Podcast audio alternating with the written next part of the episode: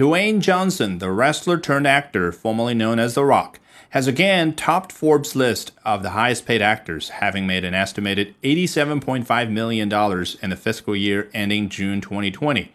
Save for Johnson, the names mark a considerable contrast to those on last year's top 10, which was dominated by the stars of the Marvel franchise.